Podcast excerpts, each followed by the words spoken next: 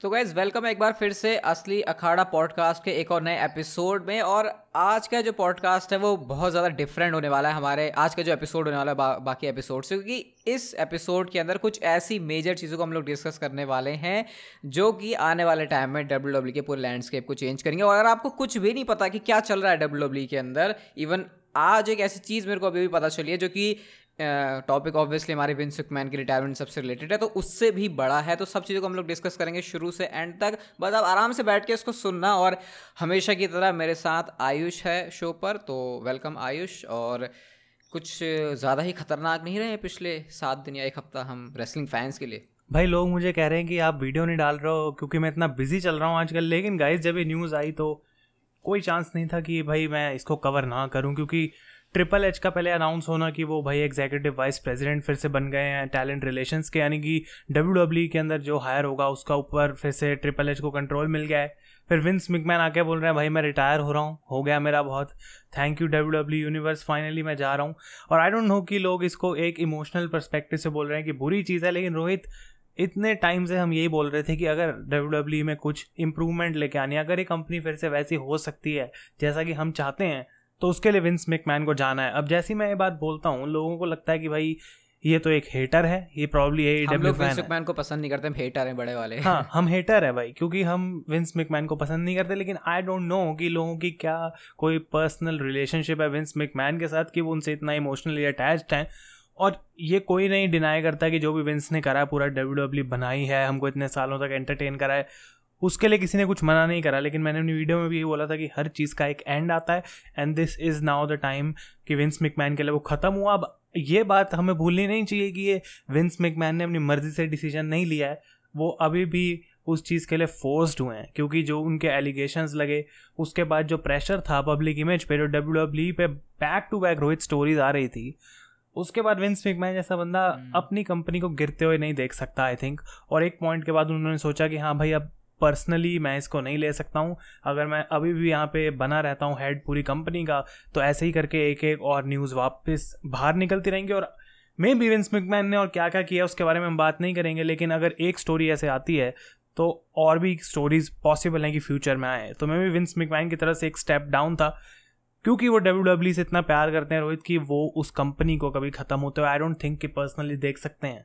तो न्यूज़ बहुत ज़्यादा बड़ी थी रोहित, और आज जो फिर अनाउंस करा गया कि हाँ भाई विंस मिकमैन पहले तो क्रिएटिव का भी हेड नहीं रहेंगे, जो कि रोहित सबसे बड़ी बात थी, उस पर मैं थॉट्स जानना चाहूँगा कि भाई, इससे पहले कि हम ट्रिपल एच वाली न्यूज़ पे बढ़ें कि, जब ये अनाउंसमेंट हुई कि विंस मिकमैन जब सीईओ e नहीं रहेंगे स्टेफनी आ रही है, उनकी जगह अभी टेम्प्रेरी तो हमको पता था भाई, इसका कोई खास मतलब नहीं है, क्योंकि विंस अभी भी क्रिएटिव कंट्रोल में है, लेकिन जब ये बोला गया कि वो सारी ड्यूटीज़ छोड़ देंगे, तब कैसा फील हुआ?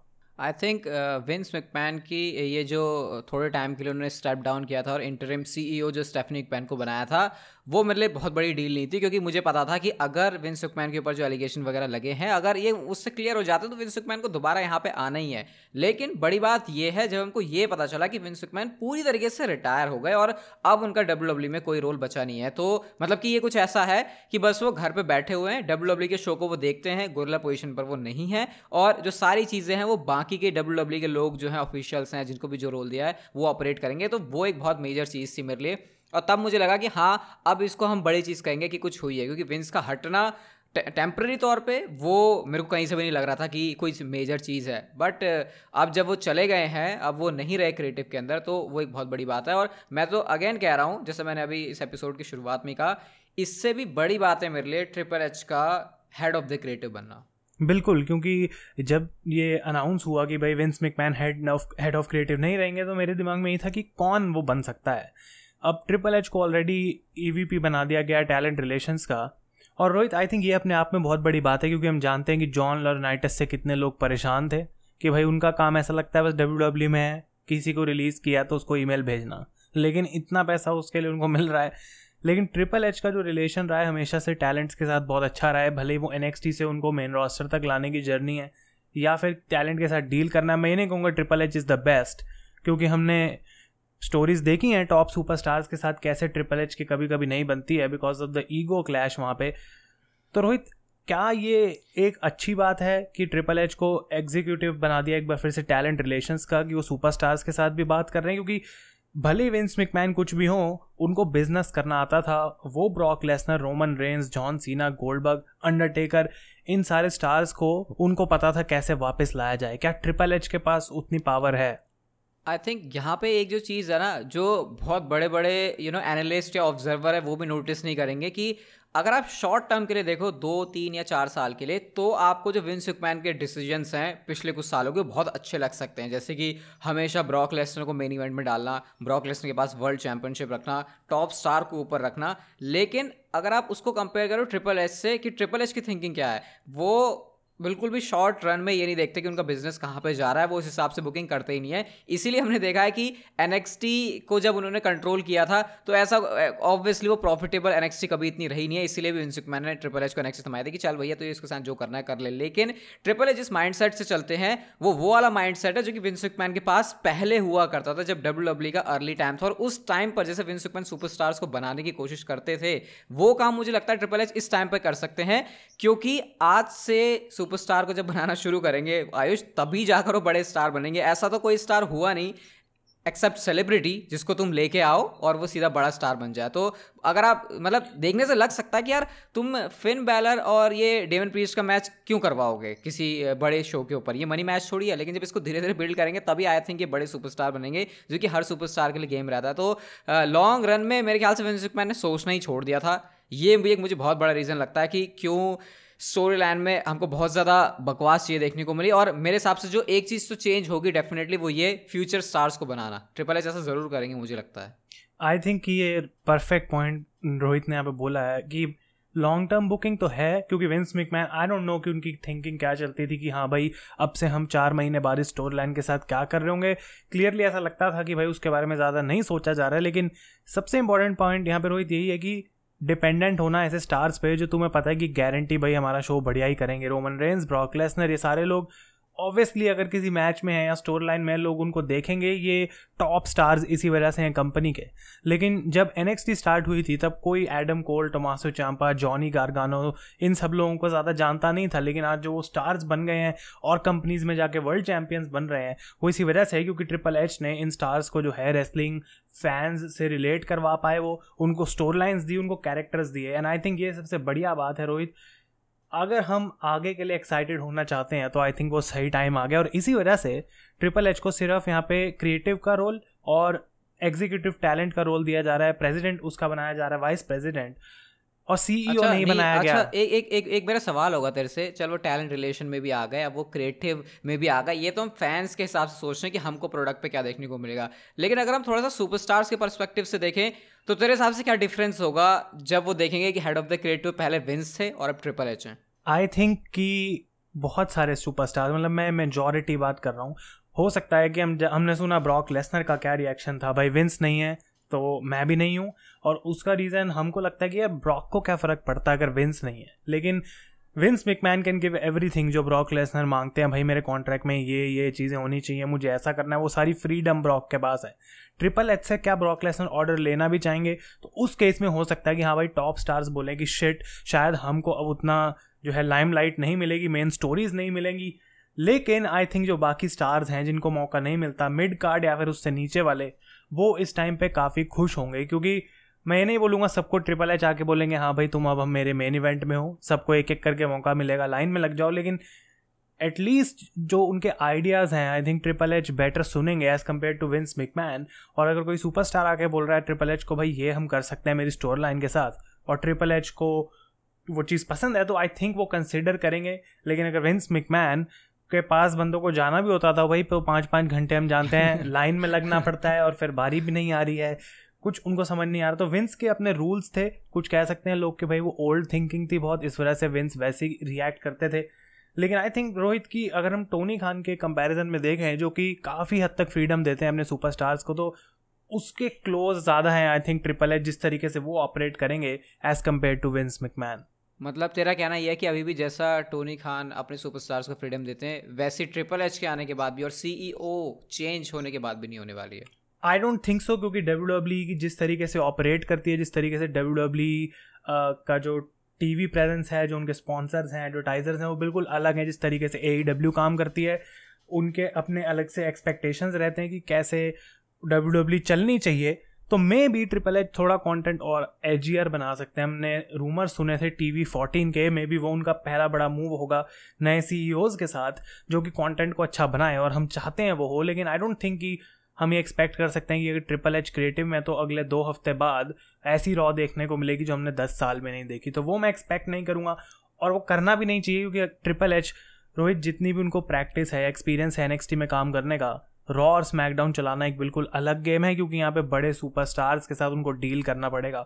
तो वो चीज़ उनके फेवर में भी जा सकती है मे बी उनके अगेंस्ट भी जा सकती है, लेकिन अगर हम इसको एक पॉजिटिव मूव बोल रहे हैं तो वो इसी वजह से है क्योंकि आई थिंक कि वो एक्सेप्ट करेंगे नए आइडियाज़ को और वो इम्प्लीमेंट होगा डब्ल्यू डब्ल्यू e में। और इसके अलावा अच्छा तो मतलब अब, नहीं नहीं, एक एक सवाल है मेरे उधर से। जैसे अब विन सुकमैन तो चले गए यहाँ से बट अभी लोगों के दिमाग में ये भी एक सवाल है जो कि मैंने अपने वीडियोज़ के कमेंट में देखा था कि क्या अब विन सुकमैन का कोई इन्फ्लुएंस बचा ही नहीं है? मतलब चलो, ये हमको पता चल गया, उनकी सारी ड्यूटीज़ ख़त्म हो गई हैं, लेकिन उनके पैसे तो लगे हैं कंपनी के अंदर तो वो चीज़ क्या अफेक्ट कर सकती है ट्रिपल एच के डिसीज़न मेकिंग में स्टेफनी मिकमैन के निक खान के?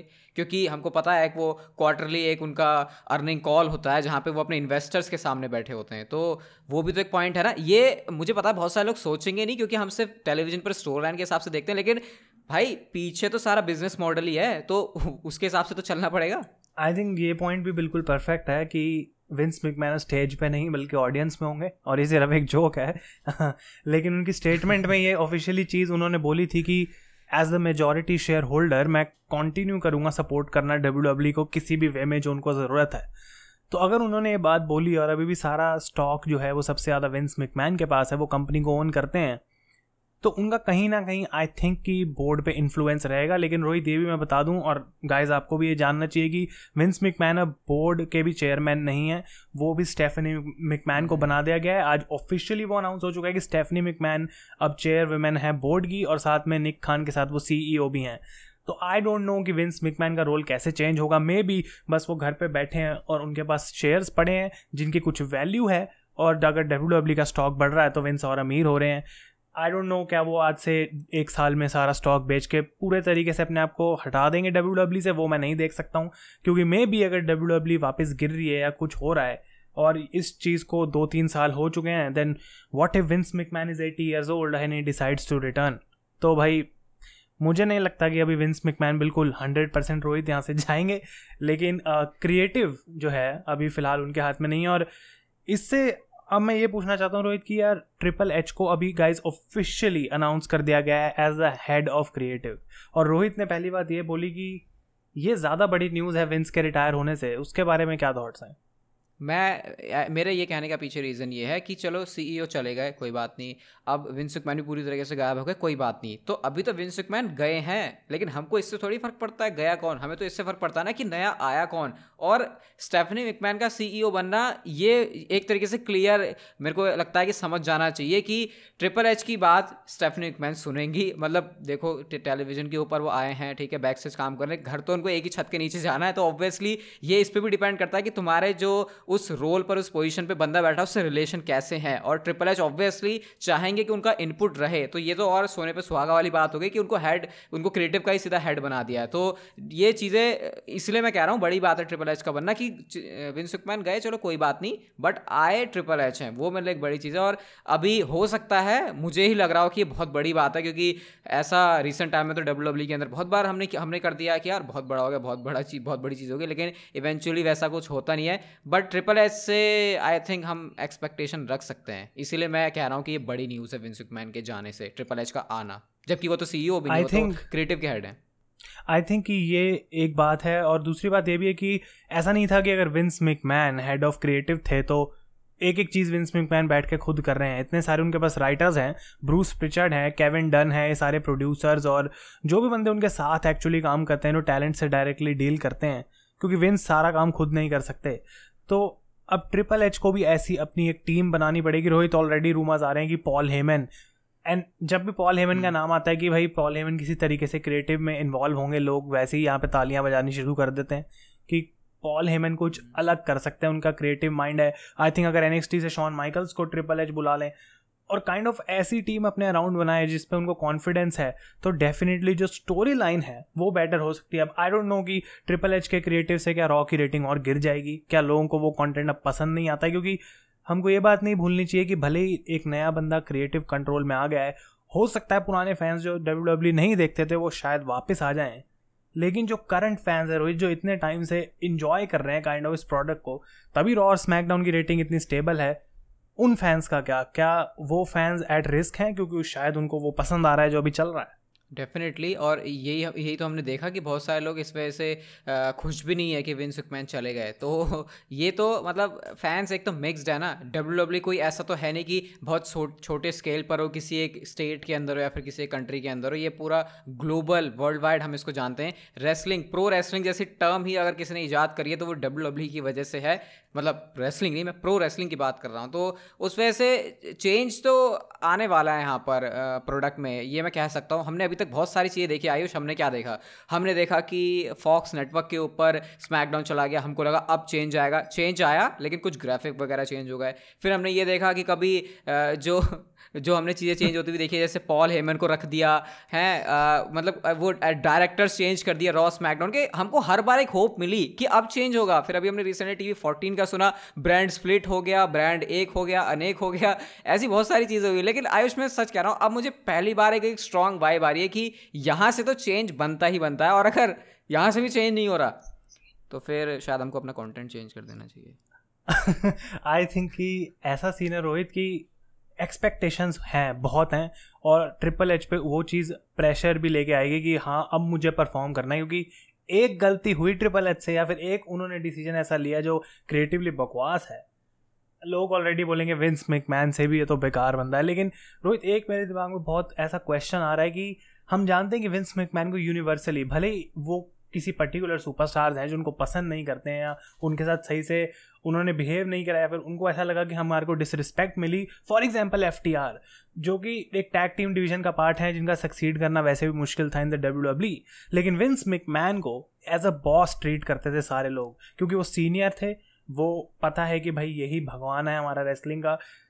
क्या ऐसी ये जो रिस्पेक्ट है स्पेशली टॉप सुपरस्टार्स के साथ क्या डायरेक्टली एकदम ट्रिपल एच को भी मिलेगी? या फिर उनको पहले थोड़ा भाई है कि हाँ मुझे भी झुकना पड़ेगा, मुझे थोड़ा सुननी पड़ेगी बातें सुपरस्टार्स की, क्योंकि मैं उतना सीनियर अभी नहीं हूँ। मेरे ख्याल से ये पॉइंट ही नहीं होना चाहिए कि क्या ट्रिपल एच को रिस्पेक्ट मिले या फिर नहीं। ट्रिपल एच उस पोजीशन पर रिस्पेक्ट लेने नहीं बैठे हैं मेरे ख्याल से, और ना ही उस पोजीशन पर किसी को बैठना चाहिए सिर्फ़ रिस्पेक्ट लेने के लिए। उसकी पोजीशन होती है कंपनी को अच्छा चलाना बिज़नेस में भी ऑब्वियसली प्रॉफिट करना, अपने सुपरस्टार्स को खुश करना। एग्जैक्टली exactly जो बातें विंस मैन पब्लिकली अपनी स्टेटमेंट के ऊपर ट्वीट्स में बोलते हैं कि मेरे सुपरस्टार्स ही मेरे जो है सितारे हैं ऑब्वियसली उन्होंने नाम दिया रेसलर्स नहीं, उन्होंने ये जो सुपरस्टार्स टर्म है वो डब्ल्यू डब्ल्यू ने विंस मैन खुद बनाई है, क्योंकि उनके लिए वो सच में सितारे हैं। तो जो चीज़ वो दिखाते हैं पब्लिकली वो चीज़ उनके अंदर नहीं थी मैं कहूँगा। ये हो सकता बहुत सारे लोगों को लगे, लेकिन क्योंकि विंसिक मैन भाई होगा भी यार। देखो, किसी बंदे ने अपनी लाइफ में बहुत कुछ बड़ा उखाड़ लिया। तो अंदर ही अंदर अगर उसकी थोड़ी बहुत ये ना आए कि हाँ मैं बड़ा आदमी हूँ तो फिर वो बड़ा आदमी किस बात का? तो वो चीज़ विंसिक मैन के अंदर थी। लेकिन ट्रिपल एच को मैंने जितना इंटरव्यूज़ के अंदर सुना है, जैसे उनके रिलेशन है, भाई वो बंदा एकदम चिल्ड रहता है। उसको अगर तुमने बड़ी पोजिशन के ऊपर रख भी दिया तो वो ऐसे ट्रीट नहीं करेगा कि हाँ भाई, मैं तेरा बॉस हूँ, ऐसे करके दिखा, वैसे करके दिखा, फिर मैं तेरी बात मानूँगा। मुझे नहीं लगता कि ट्रिपल एच को कोई भी रिस्पेक्ट कमाने की ज़रूरत है। ऑलरेडी जो जो जो उतने इतने टाइम से रेसलिंग में किया है उनकी रिस्पेक्ट है। हालाँकि उस पोजीशन के लिए नहीं है जो अब अब करने जा रहे हैं। लेकिन मैं रिस्पेक्ट देने की इतनी भी क्या ज़रूरत है? जाके बात करो हाँ अच्छा ऐसे बॉस है तुम्हारा उससे बात बात करो। ऐसा नहीं है कि तुमको विन सुकमैन वाला रिलेशन रखना है। भाई खौफ खाते हैं विन सुकमैन से लोग बात करने के लिए जो सुपर से जैसे आयुष ने बताया। कई सारे कई लोगों की स्टोरीज हैं। विंस ने मुझे अपने ऑफ़िस के बाद छः घंटे खड़ा किया और उसके बाद कहा कि मेरा घर जाने का टाइम हो गया मेरा वर्कआउट करने का टाइम हो गया। ऐसी ऐसी स्टोरीज भी हमने सुनी है। मेरे को नाम याद नहीं आ रहा हो किसका आयुष तेरे को आएगा तो तू बता देना। तो ये रिस्पेक्ट वाली बात मतलब क्या ही, ज़रूरी नहीं है ये, मेरे को नहीं लगता। आई आई डोंट थिंक कि ये मतलब ये बात ठीक है कि हाँ ऐसा नहीं है कि ट्रिपल एच बैठ के, भाई, मुझे रिस्पेक्ट करो रिस्पेक्ट करो, लेकिन क्वेश्चन को अगर हम इस तरीके से फ्रेम करें कि जो कंट्रोल था विंस मिकमैन के पास, कि भाई, मैंने जिस चीज़ को बोल दिया टीवी पे वही देखने को मिलेगी, पूरी दुनिया कह सकती है, बेकार है, लेकिन मुझे अगर पसंद आ रही है तो दिस इज़ अप्रूव्ड क्या ट्रिपल एच मैं कहना चाह रहा हूँ, उतनी पावर ऑब्वियसली वो सेम रोल पे है is the head of creative तो वो वो चीज़ कर सकते हैं, लेकिन क्या वो अपनी पावर को इस तरीके से यूज़ करेंगे कि जो मुझे करना है, वही मुझे करना है, या फिर triple H is like okay ये इस बंदे का आइडिया है, मैं इसको कंसिडर करूँगा, ये हम ट्राई करके देख सकते हैं। नहीं नहीं, एक डिफरेंस होता है यहाँ पर पावर का यूज़ करना और पावर को अब्यूज़ करना। आई थिंक ये स्टेटमेंट काफ़ी होगी बताने के लिए कि ट्रिपल एच क्या कर सकते हैं। विन सुकमैन ने वो चीज़ करी है बहुत बार क्योंकि उसको उनको इस बात का गर्व है कि मैंने डब्ल्यू डब्ल्यू e को बनाया है। हाँ ट्रिपल एच उतनी छाती ठोक के वो काम नहीं करेंगे जैसा विन सुकमैन ने किया था क्योंकि ऑब्वियसली बना बनाया माल विन सुकमैन का है। अब ट्रिपल एच उस जगह पर आके बैठे हैं। अब आप से बहुत सारे लोगों को तो ये लग रहा होगा कि भाई सी तो स्टेफनी निखान बने उनके बारे में क्यों नहीं बात कर रहे? क्योंकि भाई उससे ज़्यादा फ़र्क पड़ता ही नहीं है। क्रिएटिव में हेड कौन है? मेरे ख्याल से उस चीज़ से ज़्यादा फ़र्क पड़ता है। इसीलिए हम इस चीज़ के बारे में ज़्यादा डिस्कशन कर रहे हैं। और भाई अगर मैं रोहित, यहाँ पे ये सॉरी टू इंटरप्ट लेकिन मैं ये बात भी बोलूँगा कि सीईओ के पॉइंट पे फ़र्क हमको नहीं पड़ता, लेकिन वो भी कहीं ना कहीं सही डिसीज़न है, क्योंकि ट्रिपल एच से ज़्यादा स्टेफनी मिकमैन और निक खान को पता है कि वो कॉरपोरेट रोल जो बोर्ड ऑफ़ डायरेक्टर से बात करना है, वो सब चीज़ें कंपनी का फेस बनना इन्वेस्टर्स के सामने जाके बोलना, वो मच बेटर कर सकते हैं स्टेफनी और निक खान ट्रिपल एच के कंपैरिजन में। ट्रिपल एच का काम है भाई टैलेंट के साथ डील करना, जो मेन चीज़ें चल रही हैं कंपनी में भाई स्टोरी लाइन है टीवी पे क्या सही है, क्या गलत है उस चीज़ को ठीक करना। और मे भी अगर ट्रिपल एच इस चीज़ को चेंज करते हैं, एक रेवोल्यूशन लेके आ सकते हैं रोहित की, मैं किसी भी बड़े स्टार पे हमेशा डिपेंडेंट नहीं रहूँगा। मैं नए स्टार बनाऊँगा और जिसको ऑडियंस पसंद करती है, उसको पुश मिलेगा। अगर किसी को रिएक्शन मिलता है तो हम उसको आगे पुश देंगे। आई डोंट थिंक इससे ज़्यादा हम एक्सपेक्ट कर सकते हैं। और जबकि गाइस हम इस पूरे पॉडकास्ट में इस चीज़ को बहुत डिटेल में नहीं बात करेंगे क्या आगे बड़ा चेंज आ सकता है, क्योंकि क्योंकि आई थिंक हमें उसके लिए पहले खुद एक दो नहीं नहीं एक दो महीने हमको पहले खुद देखना पड़ेगा कि चीज़ें क्या चलती हैं। और सडन चेंज आना भी सही नहीं है। धीरे धीरे होना चाहिए ग्रेजुअली होना चाहिए वरना एकदम से माहौल अजीब सा हो जाएगा हमको देखने में भी। बिल्कुल और आई डोंट थिंक कि समर स्लैम से पहले डब्ल्यू डब्ल्यू e वैसे भी कुछ चेंज करेगी क्योंकि सारे प्लान्स ऑलरेडी सेट हैं। ब्रॉक लेसनर का हमने देखा क्या सीन बना किसी तरीके से वो वापस लेके आए हैं। लेसनर को the match is still on जो कि एक अच्छी बात है मेरे हिसाब से। क्योंकि अगर एंड मोमेंट पे वो चेंज करके कोई रैंडम मैच किया जाता स्पेशली गोल्डबर्ग के साथ तो आई नो रोहित की वो कैसा रिएक्शन रहता लेकिन तब भी जो लास्ट पॉइंट जो मैं छेड़ना चाहूँगा वो ये है कि फैंस को इस चीज़ के लिए रोहित कितना एक्साइटेड होना चाहिए और अगर क्या ऐसा है देख के लग रहा है कि ये this is the turn around क्योंकि मैं बहुत जगह पढ़ रहा हूँ डब्ल्यू डब्ल्यू के ट्विटर हैंडल के नीचे लोग आके लिख रहे हैं भाई अब टाइम आ गया फिर से इस कंपनी को फॉलो करने का. मेरे ख्याल से तो डेफिनेटली ये वो मोमेंट है। अब डब्ल्यू डब्ल्यू देखते हुए भी हमको पंद्रह सत्रह साल हो गए हैं। लेकिन अकल जब से आई है, तब भी इसे देखते हुए कि हाँ स्टोर लाइन ऐसे होती है, उसको भी अराउंड दस से ज़्यादा का टाइम हो गया है। तो मेरे ख्याल से ये वो मूवमेंट है। और अगर इस मूवमेंट पर नहीं होता, जैसे मैंने कहा चेंज तो फिर पता ही है, फिर तो फिर यहाँ से, फिर गाड़ी नहीं चलने वाली यहाँ से आगे, क्योंकि आने वाले टाइम में कॉम्पिटिशन और ज़्यादा उनको मिलेगा एडब्ल्यू की तरफ़ से। बहुत सारे लोगों को लगता है कि एडब्ल्यू कुछ नहीं है बट किसी भी कंपनी को बिल्ड होने में टाइम लगता है। तो मेरे ख्याल से यहाँ पे चेंज एक्सपेक्ट कर सकते हैं। और गाइज़ अगर आपने इस एपिसोड को सुना है ना तो आप सच में हार्ड कोर वाले रेसलिंग फ़ैन हो, क्योंकि यहाँ पर हमने किसी स्टोरी लाइन की बात नहीं करी है कि ब्रॉक जीतेंगे तो क्या होगा रोमन जीतेंगे तो क्या होगा। हमने यहाँ पर मॉडल कैसे काम करता है डब्ल्यू डब्ल्यू का, उनके बिज़नेस परस्पेक्टिव से भी हमने बोल दिया। भाई अर्निंग कॉल का नाम भी घुसेड़ दिया। तो जो हमने ये बनाया, असली अखाड़ा एपिसोड वो पॉडकास्ट इसीलिए बनाया कि हम हार्ड कोर चीज़ों की बात करें। आई थिंक काफ़ी अच्छा डिस्कशन सुनने को मिला है आयुष आज लोगों को। डेफिनेटली और आई थिंक कि ये वो चीज़ है जो कि डायरेक्टली सबसे ज़्यादा इफ़ेक्ट करती है इस कंपनी को, लेकिन मे बी ये वही भी चीज़ है जिससे सबसे कम लोगों को फ़र्क पड़ता है, क्योंकि अगर उनको अच्छी स्टोर लाइन दिख रही है तो दे डोंट केयर कि कौन सी है, कौन इसको बना रहा है, अगर उनको शो देखने मज़ा आ रहा है, और उसके लिए मैं किसी को ब्लेम नहीं करूँगा। लेकिन एक छोटी सी और जो लास्ट चीज़ है, वो ये टोनी खान की ट्वीट जो कि आई डोंट नो कि इसको लोग कैसे सुनेंगे, लेकिन विंस मैकमैन के रिटायर होते उनको बहुत बैकलैश भी मिल रही है टोनी को इस चीज़ के लिए कि मैं बहुत खुश हूँ कि मैं प्रो रेसलिंग की जो वर्ल्ड है, जो प्रोफेशनल रेसलिंग का, उसका सबसे लंबा जो है टेन्योर रिंग सीईओ बन चुका हूँ सबसे ज़्यादा देर तक। अब मैं सीईओ रहूँगा रहूँगा किसी भी रेसलिंग कंपनी का। रोहित, क्या ये स्टैट हमको अभी यहाँ पे पता है कि कितने साल से विंस सीईओ थे डब्ल्यू डब्ल्यू के?